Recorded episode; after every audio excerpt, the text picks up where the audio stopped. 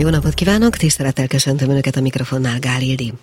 Nagyon sok mindent próbáltam összezsúfolni ebbe a mai műsorba, remélem, hogy minden belefér.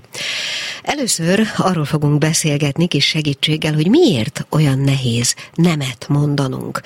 Akivel segít, aki segít majd nekünk ezt az egészet kibogozni, ő F. Várkonyi Zsuzsa, pszichológus lesz. Aztán hallani fogják a Cirko Geizir mozi legújabb ajánlatát, az intenzív találkozásokat, illetve ennek kapcsán majd Szentgyörgyi Ritával beszélgetünk.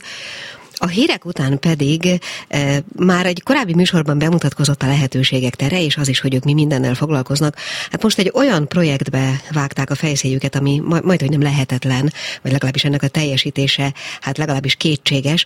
Ugyanis egy négy alkalomból álló projektet hoztak létre, amelyben szociodrámával e, foglalkozva próbálják földolgozni azt a kérdést, hogy áthidalhatóak-e még a politikai szakadékok. Hát most nagyon kíváncsi vagyok, hogy erről mit fognak mesélni, hiszen két alkalom lezajlott már. Galgóci Krisztina lesz, ő viszi a szociodráma részt, az egyik vendégünk, és Haragonics Sári, filmrendező, aki erről egy dokumentumfilmet is készít. És végül itt lesz Bicskei Levente, aki szintén vendége volt már ennek a műsornak, úgy november táján, amikor is egy Facebook poszttal elindított egy civil adakozást. Nos, ennek a civil adakozásnak az a végeredménye, hogy létrejött egy olyan nőgyógyászati rendelő, amelyet ingyenesen használhat kaphatnak rászorulók, hajléktalanok, ideiglenes szálláson élők, és tulajdonképpen mindenki, akinek erre szüksége van. Még nem működik a rendelő, de már beüzemelték, és tulajdonképpen teljesen civil adakozásból jött létre, szóval erről fog mesélni ő, úgyhogy már is kezdjük a műsort, e, remélem minden belefér. A Klubrádió női magazinja tényleg fülbevaló. És már is köszöntöm a vonalban F. Várkonyi Zsuzsát, háló! Én is üdvözlöm a hallgatókat, minden jót. Jó napot kívánok! No hát arról beszélgetünk, és szerintem ez egy nagyon fontos kérdés nőként is, meg eh, hát ezek között a körülmények között is, amikben ebben a pillanatban élünk, hogy mitől olyan nehéz nemet mondani? Hát nemet mondás az ugye automatikusan egy akaratütközést jelent, hiszen van valakinek egy elképzelése, és nekem meg nem az az elképzelésem. Úgyhogy itt egy ütközésnek mindig a felvállalásáról vagy fel nem vállalásáról van szó. Uh-huh. Ami, akinek gyereke van, kicsi gyereke, az tudja pontosan, hogy egy csecsemőn már lehet látni, hogy mekkora akarattal rendelkezik, és ö, van olyan szülő, akinek ez imponál, hogyha a gyereke nagy akaratú, és van, aki ezt ellenségnek kezeli, uh-huh. ö, akár riválisnak, és vannak olyanok, akik pedig úgy érzik, hogy őket a gyerek akarata söpör el. Tehát itt a, az akaratok erejének a viszonyáról van szó tulajdonképpen. A, Igen, bocsánat, hallgatom. Csak azt akartam mondani, hogy akinek a saját akaratának a keresztülvitele a fontosabb, az valószínűleg nyerni fog, bár ennek mindig nagy ára van, és a, aki nem tud nemet mondani, az viszont a kapcsolat biztonságát félti. És gondolom, hogy, hogy miért nem tudunk nemet mondani, ott elsősorban erről érdemes beszélni. Uh-huh. Jellemzően milyen típusú kapcsolatainkban nem tudunk nemet mondani? Párkapcsolati eh, helyzetben, vagy munkahelyi helyzetben, vagy ez így nem kategorizálható? Nem ez szerint kategorizálható, hanem hogy milyen tétet érzünk a nemetmondásnál. Uh-huh. Tehát azokban a kapcsolatainkban, mindegy, hogy munkahelyi, családi, gyerekkel, felnőttel, öreggel szemben való nemetmondásról van szó, a, a veszteség fölmérése, hogy mi történik, ha én nemet mondok. És ö, ö, én nekem nagyon sok kliensem volt és van az évtizedek óta már, akiknek pontosan ez a problémájuk és egy nagyon drámai kérdésem szokott lenni, hogy mi történik, ha nemet mondanál. Hm. Olyankor, mikor nem tetszik egy kérés, vagy Igen. ütközik az én elképzeléseimmel. Uh-huh. És négy lépésben mindenki a következőhöz jut. Ha nemet mondok, nem fognak szeretni, ha nem szeretnek, nem kellek, ha nem kellek, akkor magamra maradok, ha magamra maradok, meghalok. Hm ezt, e, ezt el lehet hinni nekem, mert én nagyon sok e, kliensemtől kaptam ezt a választ, hogy végül is négy lépésben halálos veszedelemnek érzékelik az emberek azt, hogy a szeretetet kockáztassák. Hm. Ez tényleg nagyon drámai. Az, hogy én egyébként tudok-e nemet mondani bármilyen helyzetben, bármilyen téthelyzetben, az egy gyerekkori szocializáció által dől el? Ö, a, a gyerekkori szocializáló, szocializációnk az megszorzódik az alkatunkkal. Uh-huh. Van alkat, ahogy az elején mondtam, az, az erő az egy genetikailag adott csomag. Uh-huh. Az erő mennyisége is, és az erő mintázata is, így is szokták nevezni.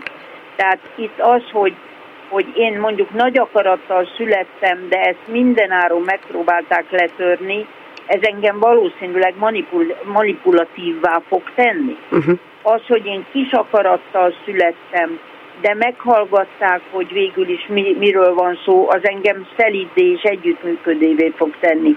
De ha kis akaratuként, kis erejűként születtem, és mindig rám erőltették a nagyok az akaratukat, akkor én meghunyászkodó leszek.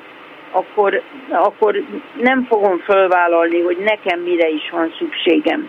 Uh-huh. Itt igazából az igények érvényesítésének is lehet nevezni ezt a küzdelmet.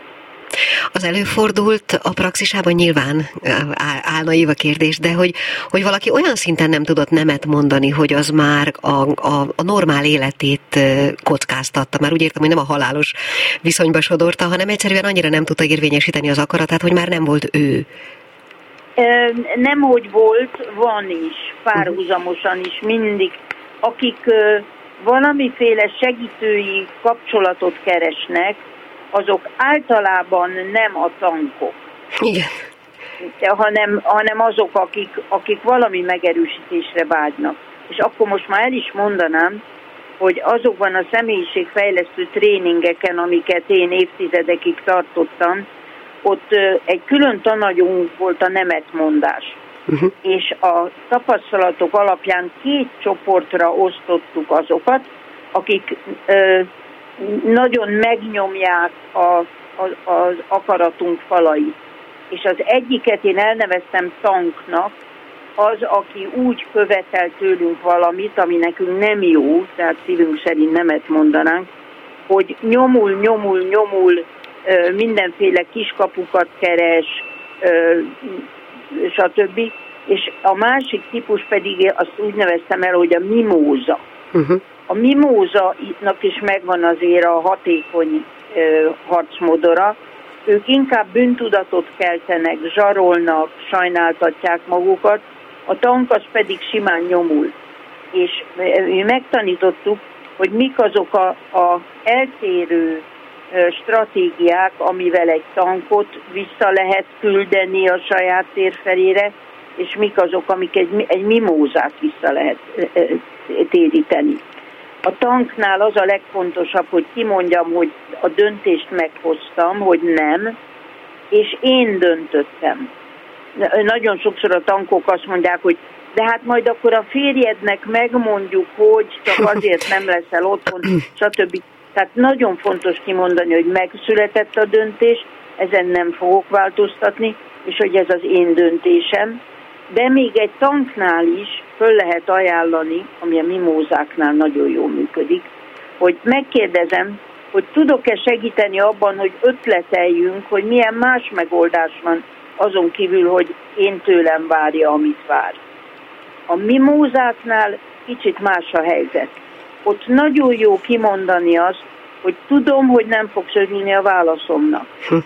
Tehát abban benne van az, hogy én értem az ő helyzetét, én nem érzéketlen vagyok, csak így előre bocsájtok egy ilyen úgynevezett értő figyelmű kis mondatot, hogy hát nem fogsz örülni, mert úgy döntöttem, hogy, de ott még nagyobb hangsúlyt kell, hogy kapjon az, hogy gondolkozzunk azon, vagy akarod-e, hogy gondolkozzak veled együtt azon, hogy mi lehetne egy más megoldás.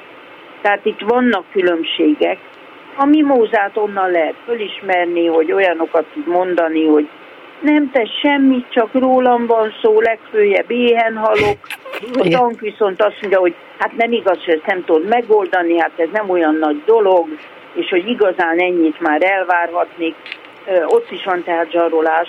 de az, ott inkább egy erős embert érzékelünk magunkkal szemben, és nem egy gyengét mint ahogy a mimóza tűnik. Uh-huh. Létezik egyébként olyan, hogy az ember az egyik helyzetben tank, a másikban mimóza? Nem jut eszembe ilyen személyiség. Uh-huh. Ezek valahogy nagyon bejáratott taktikái az embereknek, hogy, hogy ő így vagy úgy próbálja elérni, hogy az igénye érvényt kapjon. Uh-huh. Az előbb volt egy fél mondat, amikor azt mondta, hogy a, majd megmondjuk a férjednek, hogy mennyire jellemző ez alapvetően ez a nemet mondani tudás képessége, vagy annak a hiánya a nőkre jellemzőbb, mint a férfiakra, nagyon, vagy ilyen nincs? Nagyon, nagyon, nagyon, és ennek az az oka, hogy mi nők sen, többnyire nem akarunk magunkra harapítani senkit, tehát így a felelősség alól is szívesebben bújunk ki, mint a férfiak többsége. Férfiaknál is van kivétel, nőknél is van kivétel, de mondjuk statisztikailag ez stimmel, hogy mi azt szoktuk mondani, hogy nem tudok elmenni. Nem azt mondom, hogy úgy döntöttem, hogy nem megyek el, mert más dolgom van, mert pihenni akarok, mert nem érzem, hogy ez az én feladatom lenne, stb. Tehát nem, a nők hajlamosabbak kibújni a felelősség alól. Uh-huh. Én egy ilyen nemzetközi konferencián voltam, ahol igenis az önérvényesítés is egy komoly téma volt, és a következő mondatot kaptam el francia kollégánktól, aki azt mondta, mikor a szervezőnek be akarta jelenteni, hogy ő már az utolsó két napon nem lesz ott, azt mondta, hogy azt választottuk, a feleségével együtt voltak, uh-huh. azt választottuk, we chose to leave on Tuesday. Uh-huh. Tehát azt választottuk, és nem azt mondta, hogy, hogy el kell mennünk, vagy nem tudunk itt maradni, mert ez, hogy el kell, és nem tudok, ez arról szól, hogy hát én, én szívesen én maradnék, de igen, igen. Uh-huh. Uh-huh. De azért ez egy, ez egy kis manipuláció. Uh-huh. Az jutott még eszembe, hogy tisztában vagyunk-e mi azzal, hogy nem tudunk nemet mondani, és van-e ennek egy olyan, hogy mondjam, egy olyan mérték, egy olyan aránya, ami még elfogadható, vagy egyszerűen csak arról van hogy az ember nem érzi jól magát a bőrében, és idő kell, vagy, vagy terapeuta, vagy bármi visszajelzés, hogy rájöjjön, hogy az a baj, hogy nem tudok nemet mondani.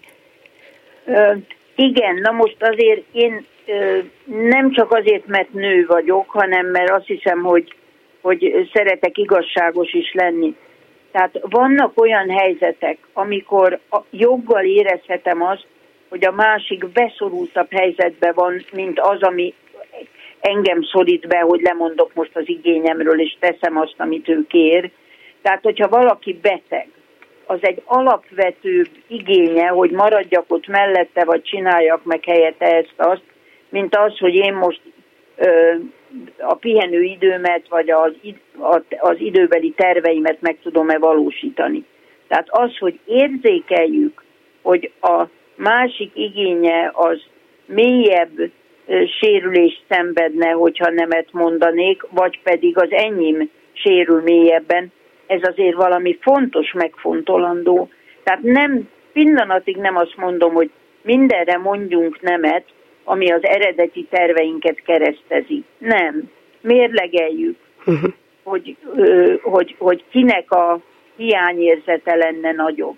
Uh-huh. És hogyha úgy látjuk, hogy a másiké, akkor engedhetünk anélkül, hogy haragudni kéne önmagunkra. Bocsánat, de most eszembe jutott valami, hogy volt nemrég egy műsor, amiben arról szólt, hogy valaki hosszú távon ápolja a partnerét, aki valószínűleg nem meggyógyulni fog, hanem előbb-utóbb szép lassan, hát kifelé tendál az életből. Tehát magyarul ennek az állapotnak, hogy le kell mondani valamiről, nem az lesz a vége, hogy egy hétig tart, és aztán én tehetem, amit akarok, hanem tulajdonképpen beláthatatlanul hosszú. Ilyen esetekben? Hát az, hogy kiben mennyi együttérzés és önfeláldozási készség van, ez nagyon egyéni. Van, aki azt mondja, hogy hát föl nem rémled bennem, hogy ne gondozzam, ápoljam, szolgáljam ki, hiszen ő sokkal rosszabb helyzetben volt, mint én. És ez is egy megoldás. Itt nem kell ítélkeznünk a felett, hogy ki mennyit vállal, és fölött se kell ítélkeznünk, ha valaki azt mondja, hogy most muszáj két napra elutaznom, akár például fogyatékos családtagot nevelő embereknél szokott ez lenni, hogy 365 napot, 24 órát tényleg nem lehet épelmével szolgálatba lenni, és akkor nagyon is a, a saját egyensúlyához feltétlenül szükség van arra, hogy azt tudja mondani, hogy ma este nem leszek itt veled, hogy két napra el akarok menni, egy kicsit szellőztetni a fejemet.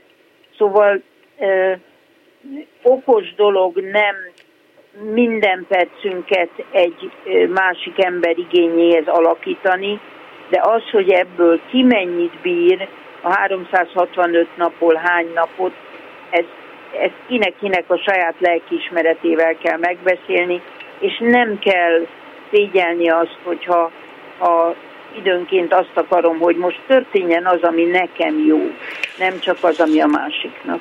Hát ezek nagyon felszabadító mondatok, remélem, hogy tudjuk is majd használni. Én nagyon szépen köszönöm, nagyjából ennyi időnk volt F. Várkonyi Zsuzsával arra, hogy megtanuljunk nemet mondani, akár csak így virtuálisan is. Köszönöm szépen, hogy a rendelkezésünk áll. Minden jót, viszontlátásra. Mi kell a nőnek? Egy fülbevaló. És most következzen egy filmajánló, a Cirko Geizir mozi vadonatúj bemutatója az intenzív találkozások, és aki erről többet tud, mint én, a Szent Györgyi Rita. Halló! Szép napot, Szerbusz! Szia. Köszöntöm a hallgatókat. De a cím az becsapós, ezt előre közlöm picit, mert itt, itt az franciaországi egészségügyi rendszer összeomlásának és egy osztályellentétes harcnak a közepébe találjuk magunkat egy rendkívül virtuóz, humorú filmben, ami egy sürgősségi osztályon játszódik, egy 40-es kisé kusza lelkületű hölgy, ugye ő a Valéria Bruni Tedeschi, a főszereplőnk, aki egy utcai baleset következtében a köny- könyökét ripityára töri, és, és közben egy magánéleti válságban szenved a barátnőjével, tehát egy leszbikus kapcsolatról van szó, ebben is belelátunk, uh-huh. és gyakorlatilag azt az egy napot mutatja be, amit a, a sürgősségi osztályon töltenek, és közben mindenféle ö, helyzetek adódnak, Bocsánat, helyzet és jelen Aha, várakozás, Háló? igen, azt kérdezem, hogy várakozással töltik ezt az egy napot? Hát ez nagyon, nagyon intenzív egy nap, mert mindig van, akit behoznak, aki leesik, közben a sárga mellényesek ugye tüntetnek, gyújtogatnak, kocsikat robbantanak, ostromállapot alakul ki, de mindez olyan, hogy is mondjam, tehát vicces, meglepően vicces sem van tálalva, és ugye a másik pólusa a, a, a filmnek, vagy a másik szereplője, a Pio Mármáj nevű színész, akit főleg ilyen zsarú szerepekből ismerhetnek meg sorozatokból, ő viszont ugye a társadalom másik végletét képviseli, ő egy, egy egyszerű melós, jobban mondva egy kamionsofőr, aki a sárga mellényesek tüntetésére érkezett Párizsba, Na most mindez ugye valós történet, meg 2019-ben volt egy ilyen iszonyatos nagy tüntetés hullám, és, és gyakorlatilag a kettejüknek a, a, a, a politika és egyéb társadalmi csatározása, már mint ezzel a Valéria által játszott nővel, az végül is oda, oda vezet, hogy, hogy vagy hát az a végkicsengés, hogy a történetnek a lényege, hogy a kínban, a szenvedésben, a bajban tök mindegy, hogy Macronra szavaz valaki, vagy Marine Le Penre, végül is egyforma sorsban osztoznak. Hm. Tehát majd, majdnem, hogy barát, barátság alakul ki a két ember között. Hát akkor ennek van némi áthallása, vagy aktualitása is. E, illetve, é, igen? Igen. Azt akartam még kérdezni, hogy ugye jól igen. tudom, hogy női rendezője van ennek a filmnek. Igen, Katrin Korzini, aki egy nagyon harcos, hát mondhatni feminista, ha bár ez a szó már annyira elcsépelt, bocsánat, hogy ezt mondjam. Ő, ő csinálta az Új Éva című filmet, tehát folyamatosan a női identitás kereséssel foglalkozik, általában inkább a, tehát a melegek, a, a, az LMBTQ személyek melletti kiállására is nagyon híres, tehát ő, vagy az 50 per 50 kollektívának is a tagja, amelyik ugye nemek közötti egyenlőséget uh-huh. és, a, és a művészetekben a sokarcúság előre mozdításáért szásikra. Tehát egy nagyon, nagyon erős, hogy is mondjam, jelenség a francia kulturális életben. Tehát legalább annyira fontos a társadalmi szerepvállása, mint a, mint a filmrendezői munkássága. Igen, tök érdekes. Tulajdonképpen bizonyos szempontból válaszoltál arra, amit kérdezni akartam a, a nőisége. Nem, nem, nem. Mert ugye ez a témaválasztását jellemzi, de a, a uh-huh. hogy mondjam, a filmrendezői minőségén, a gondolkodásán is, most nem a témára, hanem a megközelítés uh-huh. módjára, vagy az esztétikumára gondolok, érezhető-e az, hogy nő, hogy ő nő? Hát bajban vagyok, mert én nem, nem tudom ilyen szemmel nézni, tehát én nem, vagy be, be, be, beszippant valami, vagy tehát nem, nem tudom Persze. ezt most mm. így, jó, jó, jó. így részletezni. Mondjuk a, a, lehet, hogy a finomság, a cinkosság, a két nő kapcsolatában, a, uh-huh. a, vagy az árnyalatok, vagy a, abban lehet, hogy tetten érhető, de én ezt, ezt nem tudom milyen szemmel nézni. Nem, nem, persze, ilyesmire gondoltam egyébként. Aha a finomságokban, a, a, a humorában biztos, hogy van egy, van egy árnyaltabb, tehát nem ilyen, nem ilyen egy az egyben, hanem mint hogy általában a francia filmnek mindig van egy, egy, egy nagyon finom, finom humora, uh-huh. legalábbis én úgy gondolom, és ezzel, ezzel szemben ugye a kinti brutalitás, és az ember tényleg két penge élen táncol, hogy most akkor ezt komolyan vegyem, vagy ne vegyem, hogy nevethetek rajta, vagy nem, tehát ezt valóban viccesnek szánta, vagy sem, és pont ez adja a filmnek a dinamikáját. Inkább azt mondanám, hogy szenvedélyes, dinamikus, intenzív, valóban intenzív, tehát ilyen értelemben nagyon találó a cím. Uh-huh. Még esetleg két szót mondanál, a, a, mert most, most sokszor emlegetted a humorát, hogy ennek milyen eszközei vannak?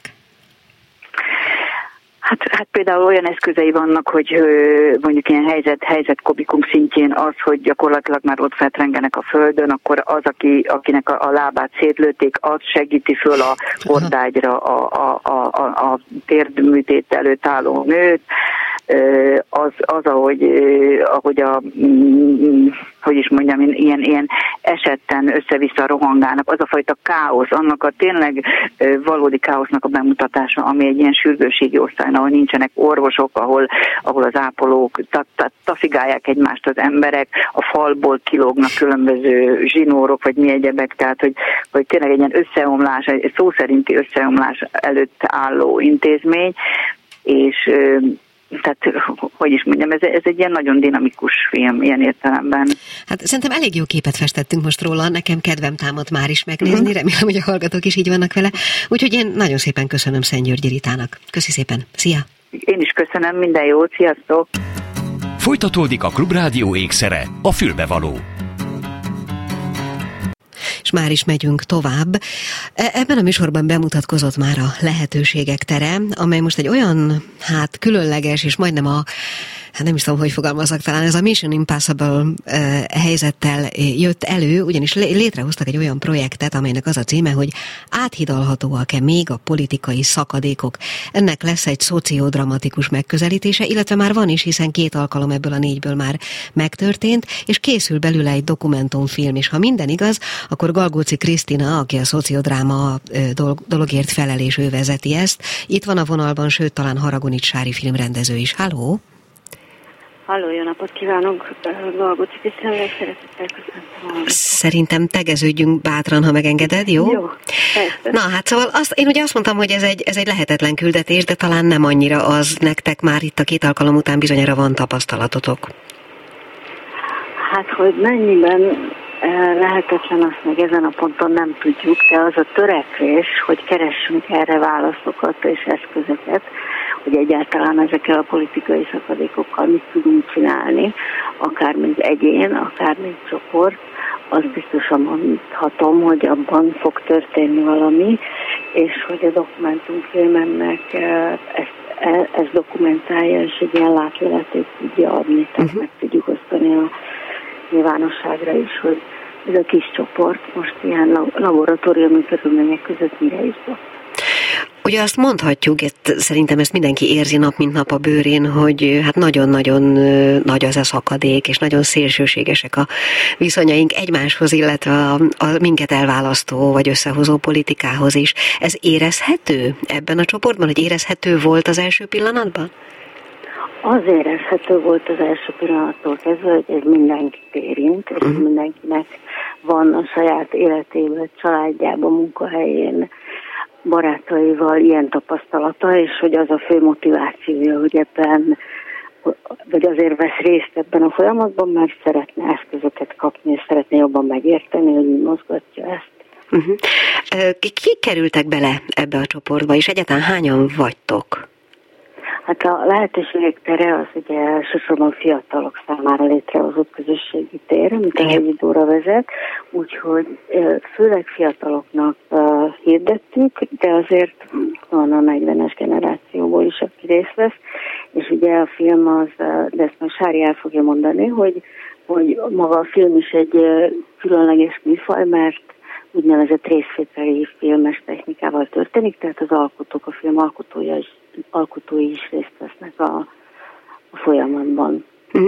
Hogy képzeljek el egy ilyen e, szociodráma foglalkozást? Tehát oda kerül egy csomó ember, aki ismeri egymást, vagy nem, e, akinek van a erről az egészről véleménye. Mi történik? Egymást. Nem ismerik. Uh-huh. Mi történik Na, velük? A legtöbben nem ismerik egymást, és először próbáljuk felmérni azt, hogy ebben a csoportban kinek mi a személyes motivációja a témához, és hogy egyáltalán a témát hogy tudjuk megközelíteni.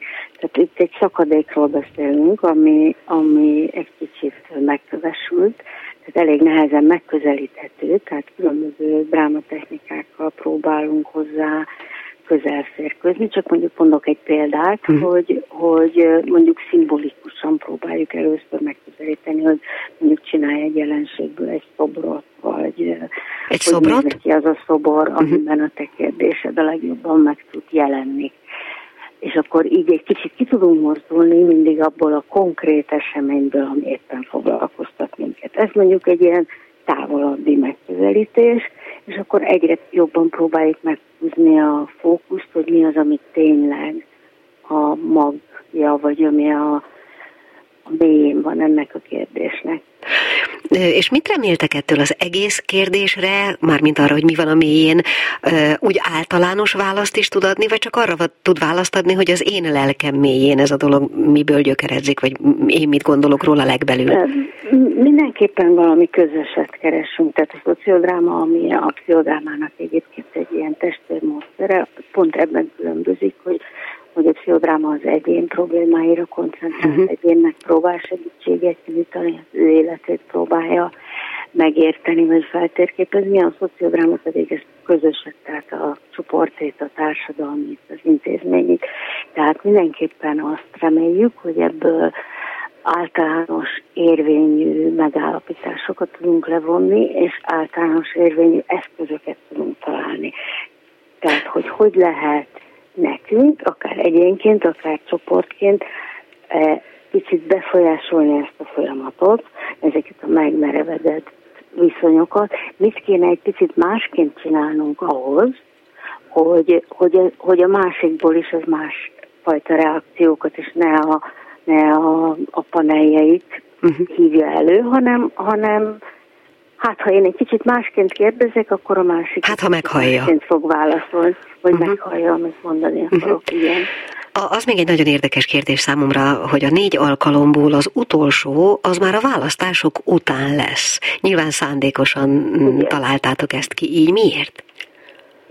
Hát Azért, mert a, a választások köré akartuk ezt az eseményt szervezni, mert hogy ez azért mindig nagyon aktiválja ezeket a politikai vitákat és ellentéteket a családokban, baráti körökben, az egész társadalomban, de hogy ez nem szűnik meg a választással.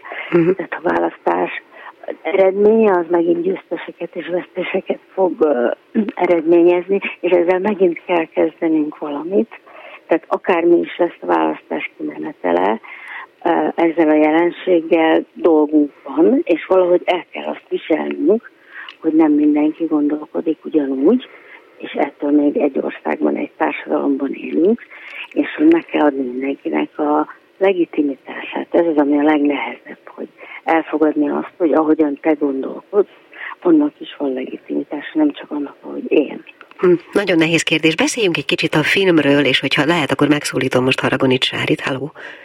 Igen, igen, itt vagyok. Na. Nem tudom, hallatszom-e, sziasztok. Abszolút hallatszol, és én meg kérdezem, hogy hallottad, amiről eddig beszéltünk. Igen, igen, igen. Nagyszerű. Akkor folytassuk kérlek a filmmel. Hogy jön ehhez az egészhez egy dokumentumfilm ötlete?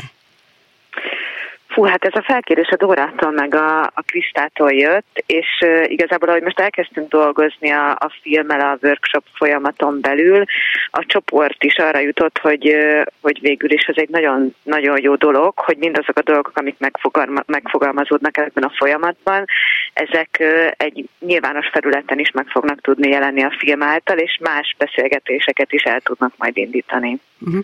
Most még ugye nem tudjuk, hogy mi lesz ennek a, a, csoport, sem a csoportfoglalkozásnak a vége, sem a választásoknak a vége, de azt sejted el, hogy hogy lesz, a, hogy lesz a filmnek a vége, tehát hogy mi az, ami ebből egy vágás után, egy gondolkodás után e, ki fog jönni, akár üzenetként?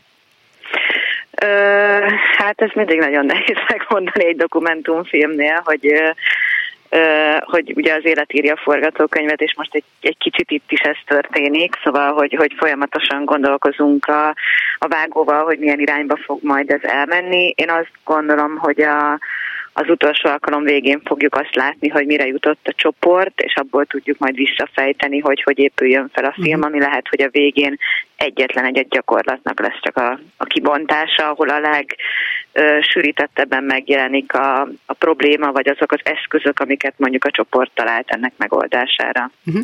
Az tudható, vagy tervezve van, hogy milyen hosszú lesz ez a film? Hát szerintem a Kristályka, de javíts ki, ha rosszul mondom, Krista, ilyen 20 perc körüli filmről beszéltünk. Én el tudom kezdeni, egy picit hosszabb idő kell annak, hogy egy ilyen dráma folyamatnak az apró rezdülései jobban meg tudjanak jelenni, de mondjuk nem max 30 perces filmet tervezünk. Uh-huh. Képes lesz, és bocsánat, hogy ezt kérdezem, vagy így, de most ez jutott és így eszembe, hogy képes lesz ez a film megmutatni azokat a pici változásokat, vagy azokat a rezdüléseket, amik eljuttatják az embert A-ból B-be, és képessé tesznek minket arra, hogy tovább is együtt éljünk, akármi lesz is velünk, mármint politikailag. Um, Hát szerintem ezért lehet, hogy olyan döntéseket kell majd hoznunk, hogy akár csak egy gyakorlat, egy gyakorlatot követünk végig, és az, azon belül mutatjuk meg ezeket az apró rezdüléseket. Tehát azt, hogy mind a négy foglalkozásból, ahogy ezek az apró rezdülések hatnak egymásra, az egy nem tudom, másfél-két órás film lenne. Uh-huh. Szerintem egy rövidebb dologban ez, ez a sűrítés és összpontosítás a megoldás, és szerintem azon belül én nagyon remélem, hogy fogunk tudni látni ilyen, ilyen apró fordulópontokat, igen. Uh-huh. Én még egy utolsó, hol lesz látható majd ez a film a tervek szerint? Fú, erre szerintem a Kriszta tud válaszolni. Akkor kérdezem őt. Hát, hát én gondolom, hogy a lehetőségek terében, vagy fog ez bemutatásra kerülni, amikor elkészült. Nem beszéltünk erről konkrétan, de ez tűnik nekem logikusnak, mhm. hiszen ez a lehetőségek szerének a projektje. Jó, én arra kérnélek benneteket, hogyha elkészül ez a film, tehát nem most, amikor lezajlik a projekt, hanem amikor a film is elkészült, és már tudjuk, hogy mi az, amit sikerült vele mondani, és már tudjuk, hogy hol látható, és egyáltalán, tehát a dolognak van egy mindenki számára hasznosítható végeredmény, akkor kérlek, hogy beszéljünk róla még egyszer, jó? Jó, nagyon szívesen. Én, én is nagyon izgatottan várom, hogy mi sül ki belőle. És meglátjuk, hogy lehetetlen küldetése. Hallani, hogy a dokumentumfilmes is úgy gondolkozik, hogy az élet írja az anyagot, mert hogy ez, ez nagyon közös a szociodrámával, hogy, hogy nem, nem tudsz előre forgatókönyvet gyártani, hanem majd az jön ki belőle, ami, amit a csoport megfogalmaz, vagy történeti alakít. És hát feltehetőleg ez leképezi azt, azt a nagyobb közösséget is, ahogy mi mindannyian élünk. Jó, hát nagyon szépen köszönöm. Tehát még egyszer mondom, hogy térjünk vissza rá egy megfelelő időpontban. Galgóci Krisztinát és Haragonics Sárit hallották. Köszönöm szépen. Viszont hallásra, sziasztok! Viszont A Klubrádió női magazinja tényleg fülbevaló. És végezetül itt van a vonalban Bicskei Levente, akivel utoljára szerintem november-december környékén beszélgettünk, amikor, de lehet, hogy talán picit később, amikor elindult egy civil adakozásból álló gyűjtés, aminek az volt a célja, hogy létrejöjjön egy nőgyógyászati rendelő a rászorulóknak, és ezt akkor is elmondta a Levente, meg most is megkérem, hogy mondja majd el pontosan, hogy kiknek, meg azt a sikert is, hogy ez a rendelő létrejött. Halló? Szia! Szia! E, ugye jól tudom, tehát, hogy maga a rendelő létrejött, berendeztétek, rengeteget dolgoztatok rajta, még nem működik, de valójában kész van. Így van, teljesen készen van. Tehát amit mi vállaltunk, ami a mi teendőnk volt, az készen van. Ugye az volt az eredeti terv, hogy majd napon fogjuk átadni, és akkor ez végül is sikerült is, sőt, egy nappal előbb adtuk át, hogy ne zavarjuk a másnapi nőnapi rendezvényt. Fizikailag ti dolgoztatok ebben? Persze. De még persze. mennyire? Uh-huh. Persze, úgyhogy hát hál' Istennek a gyűjtés jól sikerült, több pénz jött össze, mint kellett, uh-huh. és akkor így nem csak egy rendelőt és egy várót, meg, hanem, hanem vizes helységeket, folyosót, rendelőt, lámpákat kicseréltünk, fűtőtesteket, tehát hogy megújítottunk egy komplet szárnyat. Akkor most mondjuk el azt, hogy kiknek hoztátok ezt létre, és pontosan hol van ez a rendelő, és mikortól igénybe vehető? Tulajdonképpen hajléktalanoknak, vagy, vagy, vagy rászorulóknak, ahogy tetszik. A rendelő maga a Dózsa György 152-ben van, a Népházban, ez a Budapesti Módszertani Központ egyik telephelye.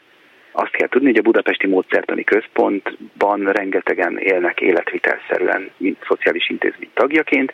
Körülbelül 4000 ember, ennek közel a felenő. Mindenki, aki a Módszertani Központnál regisztrálva van, az jogosult ennek a, a rendelőnek az, az igénybevételére. Uh-huh. Azt tudom, hogy, illetve akkor még, amikor utoljára beszéltünk, akkor azt mondtad, hogy a megnyitásra is már tulajdonképpen minden rendelkezésre áll, mert hogy vannak jelentkező orvosok, ott működni kívánó szakszemélyzet és egyebek. Igen, gyakorlatilag, rend, tehát hogy jelentkeztek a posztra orvosok, talán azt hiszem, hogy asszisztens témakörben van még hiányosság, hm. de, de, de most abban a stádiumban vagyunk, hogy a falak, a berendezések minden kész, most az intézmény beszerzi a gépeket, mert az az ő feladatuk, beszerzi az eszközöket, amiket már azok az orvosok írtak össze, akik dolgozni fognak benne, uh-huh. és akkor ilyen, amikor megvan az orvos, az eszközintézmény a minden, akkor van egy engedélyeztetés folyamat, de ez már elő van készítve hosszú hónapok óta, és akkor gyakorlatilag májusban indulhat a rendelés. Ez a, ez a, ez a jó forgatókönyv most. Hát ez egy, ez egy óriási siker, úgy gondolom. Mond, azok, akiknek szánva van, ők tudnak már róla? Igen, igen. Nagyjából az a prognózis, hogy sorálás lesz. tehát csak a Dózsa György úti intézményben is több százan élnek, tehát hogy, hogy biztos, hogy le lesz fedve. Látogatókkal nagyon várták. Tehát találkoztam egy hölgyel az átadáson, aki 2004 óta üzemeltet ilyen, ilyen hajléktalan pontot. Ő neki 2004-ben is már az volt a gondja, hogy honnan lehetne lőni egy nőgyógyászatot. 20 másodpercet szorongatta a kezemet könnyek között, hogy végre ez összejött. Tehát akkor ez egy nagyon régi hiány nagyon. megoldása volt. Uh-huh. Ehhez gratulálok, és megint csak azt mondom, hogy májusban is beszéljünk róla, amikor megnyílik ez a rendelő. De Jó. ugye most itt a, a háborús körülmények új dolgokat hívtak életre, illetve új feladatokra ösztönöztek benneteket is, ha jól tudom. Amennyire én Igen. követtem a Facebookon, ebbe is beszálltatok segíteni. Ez mit akart, illetve mit akar? Ugye én a Budapest Bike Mafiának vagyok a, a tagja. Igen. A Bike Mafia volt az első, aki lement a határa, tehát hogy kitört órakor a háború, azt óra 15-kor már ott volt a Bike Mafia és az Age of Hope. Gyakorlatilag végigcsinálták az adománygyűjtést, az átjövő menekültek segítését, és amikor a nagyok becsatlakoztak, akkor, akkor, akkor hagyták csak el a határt a, a kollégáim. Most, most például olyan projektben vagyunk, a tegnapi nap úgy néz ki, hogy sikerült négy darab mentőautót vásárolni, ami később Ungváron is azt hiszem munkácson fog dolgozni, tehát hogy nem sokára mennek le a határa. Ezt a Bike Mafia vásárolta az egy oda vonatkozó felügyeleti szervnek. Uh-huh. Sőt, akkor, amikor még ugye nem volt a bokcsarnok, meg egy csomó minden nem volt központi kézben, akkor ti még azon kívül is csináltatok dolgokat gyűjtőpont. Ha jól emlékszem, talán a saját udvarod is gyűjtőpont volt. A, igen, nekem van egy saját projektem, én, én Ungvárra viszek ki élelmiszert, illetve onnan az a busz, ami visz ki élelmiszert, az hoz vissza menekülteket. Minden héten van egy ilyen kanyar, hogy kimegy megrakodva élelmiszerrel, és visszafele 6-7 ember csomagoktól függően hoz. És ez még most is működik? Ez most is, most csütörtök este pakoljuk, és valószínűleg pénteken indul a következő. Akkor itt ez legyen megint a, a szolgáltatás helye, hogyha valaki segítene, szeretne rajtad keresztül Ungváron, akkor mit tegyem? Hát Ó, valami támogatást utaljon a Budapest Bike Mafiának. Ezt a közösségi oldalakon, a Bike Mafia oldalon megtalálható, hogy ilyenkor mi az érdemes. Minden nap van egy poszt, hogy ma mit érdemes tenni. Ma mivel érdemes foglalkozni, és mivel nem. Egyébként az egyik legsikeresebb akciónk az elmúlt két héten az volt, hogy olyan gyűjtőpontokon, amik telítődtek adományokkal, ott összeszedtünk a Tündérpak alapítványjal közösen egy csomó olyan adományt, ami fölöslegben volt ott, és azt itteni gyermekotthonok, csecsemő otthonok és szociális intézmények kapták meg, tehát hogy BB étel, pelenka, nedves törlő és társai. Uh-huh. Tehát, Ez... hogy ebből profitáltak nagyon sokan olyan intézmények is, akiknek így akkor nem engedtük el a kezét a menekült válság közepette. Világos, és nyilván erre óriási szükség volt. Te személy szerint részt veszel-e ezek bármelyikében? A, a buszos pakolás is az annak a szervezésében igen, illetve hát most dédelgetünk egy következő tervet, ez majd néhány hónap múlva gondolom beszélünk róla, hogy ott a nőgyógyászat mellett ott van még egy üres helység, és lehet, hogy abból egy házi orvosi rendelőt fogunk kialakítani. Mhm, elképesztő. az, az, az, az intézmény vezetővel ezen törjük a fejünket, hogy mi, mi volna annak a, annak a helységnek a legjobb funkció, és akkor azt építjük belőle. Tényleg elképesztő, amit műveltek, és az az elszántság. És egyébként azt megkérdezhetem, és ez most már tényleg a, hát majdnem azt mondom, hogy a bulvár helye, hogy téged mi az, ami motivál eh, mindig újabb és újabb, és mindig megtalálni azt a lukat, ahol éppen segítségre szorul valaki, amit egyébként más valamiért nem vesz észre, de te igen. Hát ennek több réteg van. Én elsősorban személy szerint én édesanyám emlékének szeretnék megfelelni, mert ő nagyszerű ember volt Másfelől meg, meg nekem azért nagyon jó sorom van, meg nagyon jó sorsom, és ebből is próbálok valamit visszaadni. Tehát ha nekem jó, akkor annak ideje abból visszafizetni. Meg, meg egyébként ez a jótékonyság ha ugyanolyan, mint bármi más, amiben az ember, ha belehisz, meg beletalál, és örömet talál benne, akkor utána már nem kell noszogatni. Tehát, hogy a, a, ez egy öngerjesztő folyamat. Mióta csinálod? Hmm, hát 10-12 éve. Na jó, hát köszönöm szépen, hogy a rendelkezésünkre álltál. Azt mondom Bármikor tehát, hogy amikor, és ez legyen ez a bármikor, mondjuk akkor, amikor átadódik ez a rendelő és elkezd működni, jó? És megnézzük Rendben. azt a több száz embert, aki, aki sorba áll, és esetleg beszélgethetünk velük is, vagy nem tudom, tehát valamilyen módon kérlek, hogy dolgozzuk fel azt a pillanatot is. A, annyit tudok, hogy péntekenként lesz a rendelés, és 6 órában. Tehát az, az, az maximum 25 embert fog az első nap ellátni, vagy maximum 30-at. Ugye, hogyha negyed órával számolok. Igen, igen. Jó, hát akkor arról, és, a, és arról így vagy, ahogy majd akkor lehet. Bicskei Leventének nagyon szépen köszönöm, hogy a rendelkezésünkre, tényleg gratulálok mindenhez, amit csinálsz, mert fantasztikus, és óriási szükség van rá. Köszönöm szépen, szia! Nagyon szépen köszönöm, napot! És nekem sokkal több más dolgom nincs, még ha pedig aggódtam itt a műsor elején, hogy belefére minden, hát jelentem, hogy belefért.